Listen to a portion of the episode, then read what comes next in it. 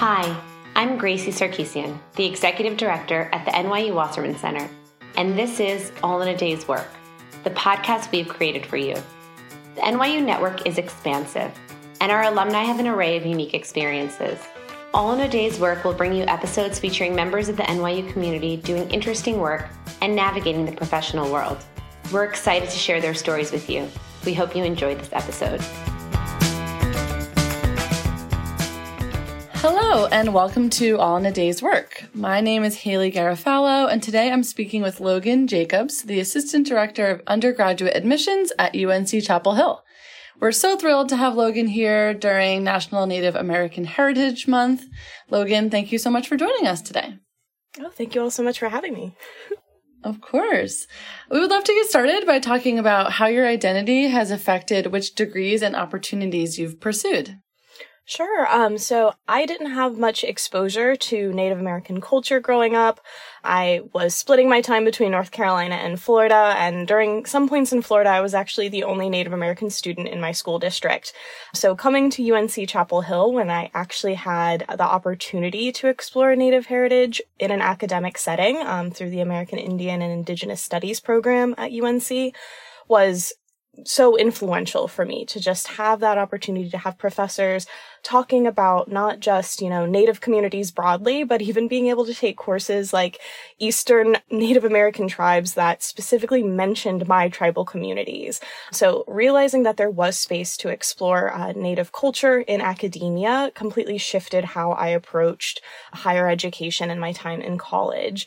But I also was a political science major because I saw poli sci as a route to make meaningful change through policy, through politics, through being able to speak to people and make changes on a national level.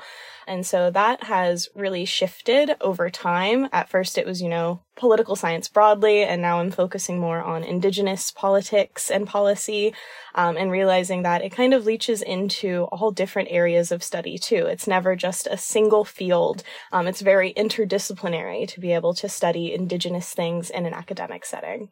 And so from that, what led you then to come to NYU for a master's in politics after, you know, studying political science and government at UNC Chapel Hill, as you just started to mention? Sure. Um, so I was very much told, uh, graduating in 2016 that if you wanted the job of your dreams, the next step was to get a master's diploma. So that was really a huge motivating factor for me. But also UNC really sparked a love of learning that I'd kind of struggled with in, you know, standard K through 12, trying to find my fit within, you know, being an academic. Um, I was definitely like a C's and maybe a few D's student going up to 12th grade. And that opportunity at UNC to really see myself in my studies was when things started to click. And so I wasn't quite ready to be done with just my bachelor's. I really wanted to continue my studies into graduate school.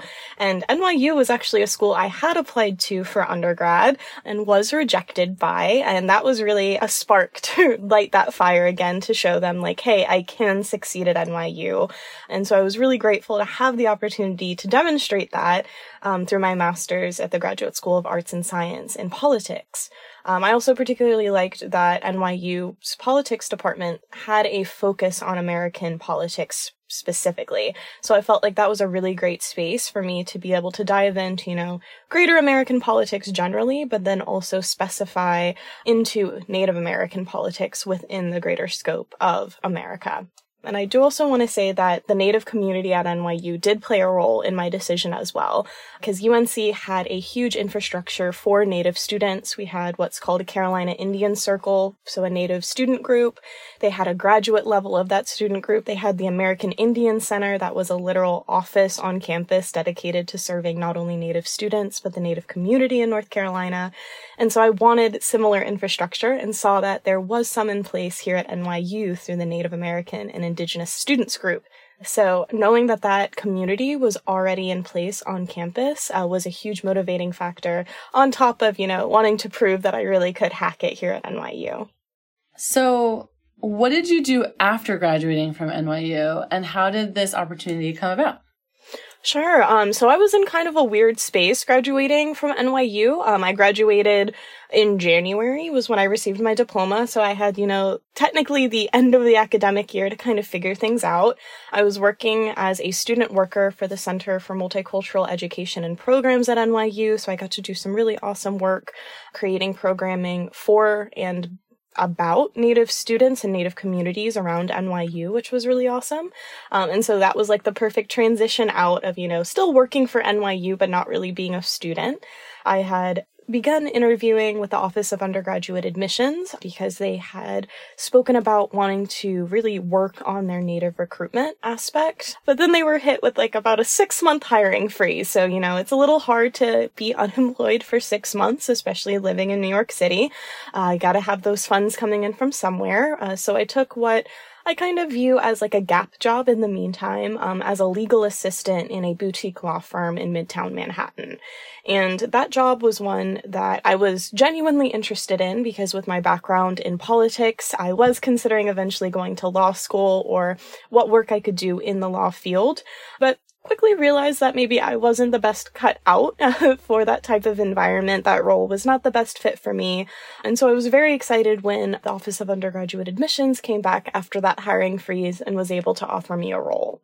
So, you know, I, I feel like I always should acknowledge that little gap role because it was very influential. I think it's so important to figure out, you know, what doesn't work for you as much as it is to figure out what does work for you and what you do want to do. But ultimately, I feel like my role at undergraduate admissions was my first real step into the professional world as it was a role that, you know, wasn't necessarily a just a paycheck, but something that I wanted to build into something for the long term. I think that's a good reminder of how our paths aren't always super linear, that we don't always follow a really straightforward path and know exactly what we want to do and get the right opportunity right away. But sometimes we have other opportunities that come along that, to your point, showcase something else we didn't know about ourselves and a learning opportunity. So when you came back to NYU, you eventually advocated for a new position within NYU admissions tailored to the recruitment of Native and Indigenous students. What inspired you to take on this challenge and what was it like to create a new position?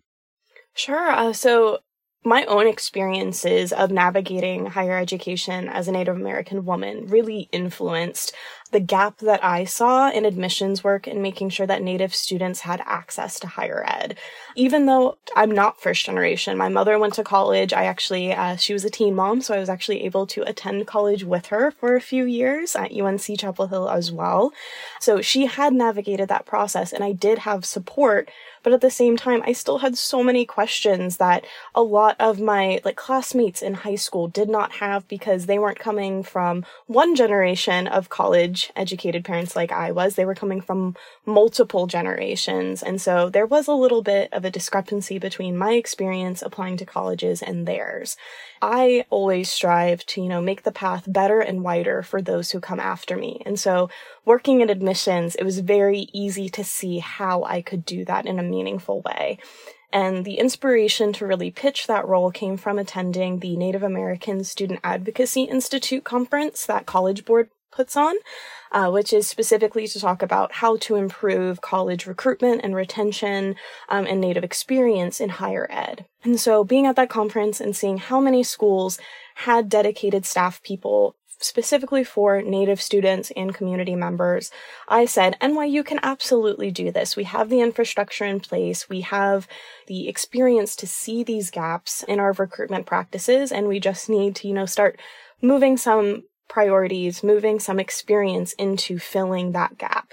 And so we were able to successfully create that role and I served in it for a year. And it really is one of the highlights or probably the highlight of my professional experience this far. Just being able to really directly meet with Native students to help them, to give them the information that they need. Because at the end of the day, they're the actors who are making this huge decision, um, often the biggest decision they've ever made in their entire lives up until this point. And so if I, you know, can provide them with the information they need to make the best informed decision for themselves, then I've absolutely done my job correctly.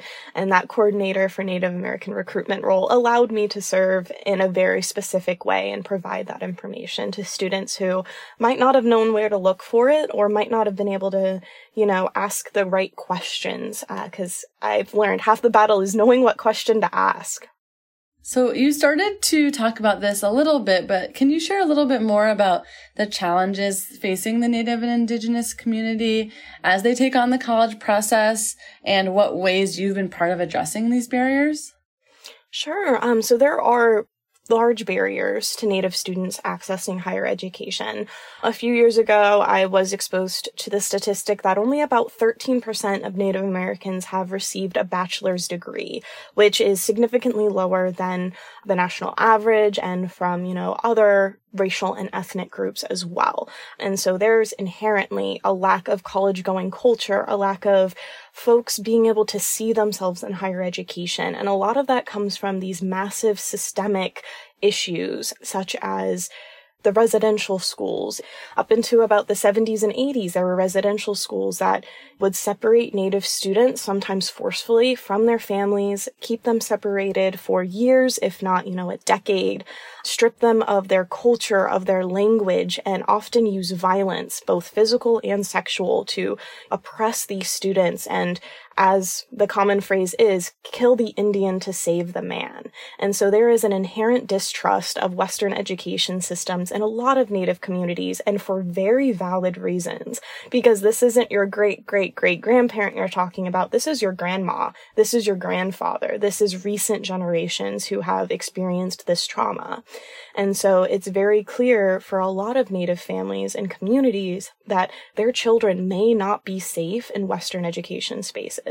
And that's why it's so essential to create roles where, you know, you are saying to Native students, we value you. We will protect you. We will take care of you and we will validate your existence as a native student in whatever way that means for you. And so there are so many other barriers such as, you know, money. Um, there are issues in really vetting folks' indigeneity. You know, there's blood quantum of saying, do you have X percentage of Native American blood in you? And therefore, are you really a native? And so there are other barriers for whether or not Native students can see themselves on campus. But I think it's really important to acknowledge that a lot of these issues are larger systemic, not individual, should I go to this college issues. And so it's important to not just address them with individual students, but really in- address them as an institution on an institutional level. And now, a word from Sarah Rosenthal, Manager of Experiential Learning Programs at the Wasserman Center for Career Development. Show your Violet Pride by supporting NYU alumni owned businesses. The NYU Alumni Owned Business Directory gives alumni the opportunity to share information about their businesses. From restaurants to virtual counseling, this directory showcases the diverse passions of the alumni community and how you can support them. Currently, the NYU Alumni Owned Business Directory has over 500 businesses across more than 20 different categories, all in one location. There are many different ways to search for alumni businesses, including location, NYU school, and also the unique identity filter. November is Native American Heritage Month, and we encourage you to check out our Native and Indigenous owned businesses and consider showing them your support. For more information or to submit your business for inclusion in the directory, please visit nyu alumni businesses.com or email alumni.benefits at nyu.edu.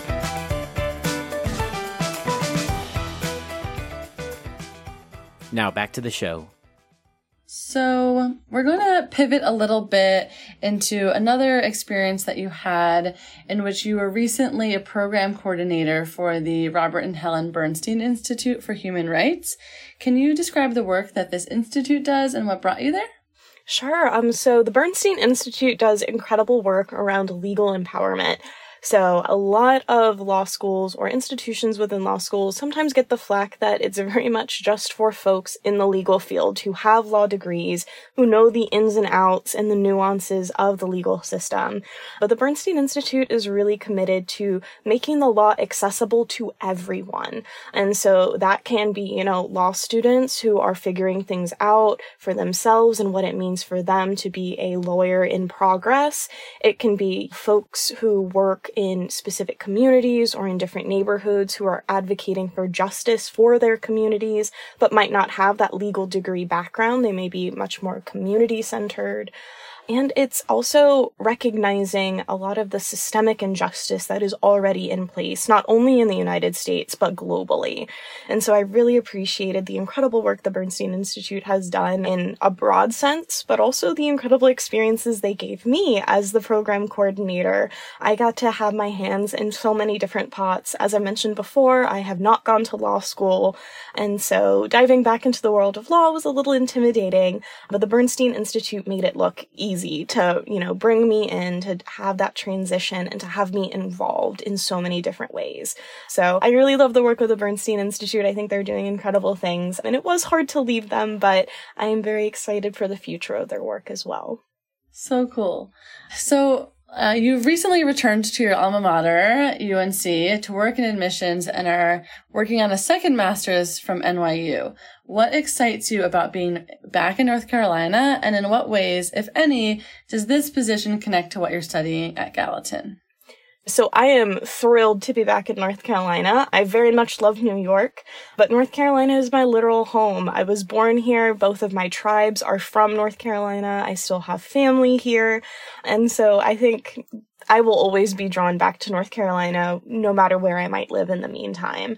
So I love being back in North Carolina broadly. And while I'm not directly doing Native American recruitment at UNC at this time, I feel like in a lot of ways with UNC being a public institution and particularly with North Carolina having the highest population of Native Americans east of the Mississippi River, Native recruitment is already a little baked into the admissions process at UNC in a way that it might not have been at NYU before I started. And so I'm really excited to, you know, have that be part of my work and also be able to reconnect locally, you know, with the Carolina Indian Circle, with the American Indian Center at UNC, with my own tribes and be able to really leverage that professional relationship with UNC with my own personal connections as well. I would say my work at UNC might not directly connect with my Gallatin in like a very point A to point B kind of sense, but as I said earlier, education for education's sake is a big passion of mine. I don't think any bit of knowledge will ever go to waste. And I also mentioned that being Indigenous or studying indigeneity is a very interdisciplinary process. Can't just pick one field and call it Native Studies because it's going to touch on art, it's going to touch on science, it's going to touch on the humanities. Any work where I'm able to even talk with one Native student is always going to be relevant to my Gallatin degree. Like I said, I'm the type type of student where if I'm excited about what I'm learning, I'm a great student. And so I'm able to see that Gallatin giving me that flexibility has really um, just improved my research capability, my passion for the program, and the passion for the research that I'm doing as well. Speaking of your passions, you have been able to build a career advocating for issues you've been passionate about.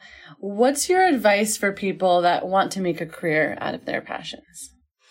Sure. So I always encourage, you know, doing what you love. I think that's so important. And especially for folks who are very mission oriented like myself, if you can see the purpose of the work that you're doing, you're going to love that work. But it is a double sided coin, a dual sided sword, however you want to phrase it, because with doing something you're so passionate about, you're that much more at risk of burnout. And I think that's the part of the conversation that often gets left out because, you know, you hear the phrase, you know, do, do what you love and you'll never work a day in your life. But that's not totally true. You're still doing labor, whether it's emotional, intellectual, sometimes physical. There is still, you know, some weight that is put on you by doing any job, whether it's the easiest job in the world or the hardest hardest job in the world. You're going to feel some weight from it. And so I think it's really important for folks that are doing work that they're passionate about to make sure that they're carving out time to take care of themselves too. It's not selfish to take time for yourself because if you, you know, if you're really driven by your work and want to frame it that way, you're hurting your ability to do your work if you're not taking care of yourself. So it's important to maintain that balance so that, you know, you take care of yourself on a personal level, but you also make sure that the work that you're doing continues to be at the level that you think it deserves to be and that, you know, if you're serving people in any capacity, the work that they deserve to receive. I think that sometimes we don't talk about that enough. The work that we do giving back to ourselves, especially in, in positions in which we're giving to others. So, on top of everything, you are also a leader in the NYU Native and Indigenous Alumni Network. What have you learned from that experience? Sure. I have loved being the chairwoman for the Native and Indigenous Alumni Network at NYU.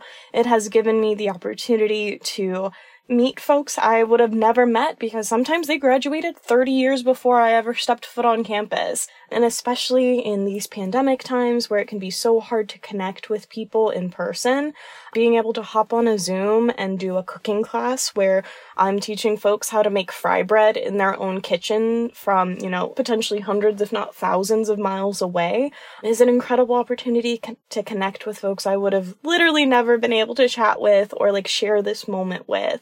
I've really appreciated being able to be a part of that network and just meet so many new people and bond over our shared but also slightly different cultures as you know it's important to acknowledge native and indigenous isn't just you know a handful of different communities. It's thousands of different communities coming together and finding common ground.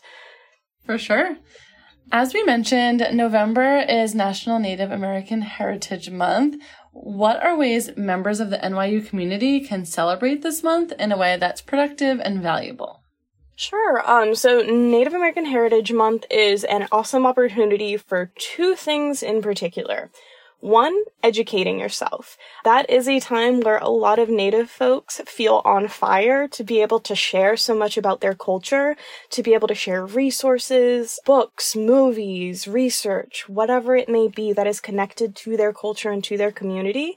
And so if you're looking for an opportunity to learn, but you haven't quite known how to dive in, I can guarantee you there are gonna be hundreds, if not thousands of Native folks more than willing to share these these different resources, whether it be on social media, whether it be on open book syllabi compilations that I've seen people put together online. It's also an awesome opportunity to support Native American artists and business owners. There's often the conversation of appropriation versus appreciation. And I think during Native American Heritage Month, people feel a little more uh, nervous about that because you might be seeing more Native wares out being sold. You might say, oh, well, that's a beautiful dress, but can I wear it as a non-Native? My rule of thumb is respect the seller enough to think that they know what can and cannot be shared with external people. That if it's something sacred and private, they won't be selling it on Etsy or in their storefront. So as long as you're buying, you know, artwork, that beadwork, um, whatever it may be from a native seller, from a native artist, you are directly supporting a community. So I think for folks who might be, you know, on the fence with that, always support native small business owners. They will always appreciate it and they will always make sure that it is appreciation and not appropriation. So, you know, educate yourself. And if you have a few dollars, maybe throw those towards a native business owner. Really helpful and great advice. Logan, thank you so much for taking the time to chat with us today and share about your experience with the NYU community. We really appreciate it, and it's been lovely to get to know you. This has been Haley Garofalo with another episode of All in a Day's Work. Thanks for listening. If you want to learn more about the services that are offered at the Wasserman Center, you can log on to our career portal, Handshake, through your NYU homepage. Today's episode was hosted by Haley Garofalo, with episode guest Logan Jacobs. We're produced by Sarah Rosenthal and Ben Barzilai, edited by Ben Barzilai, and created with support from Emily Anderson, Danielle Crystal, and Joseph Mercadante. That's all in a day's work. Thanks for listening.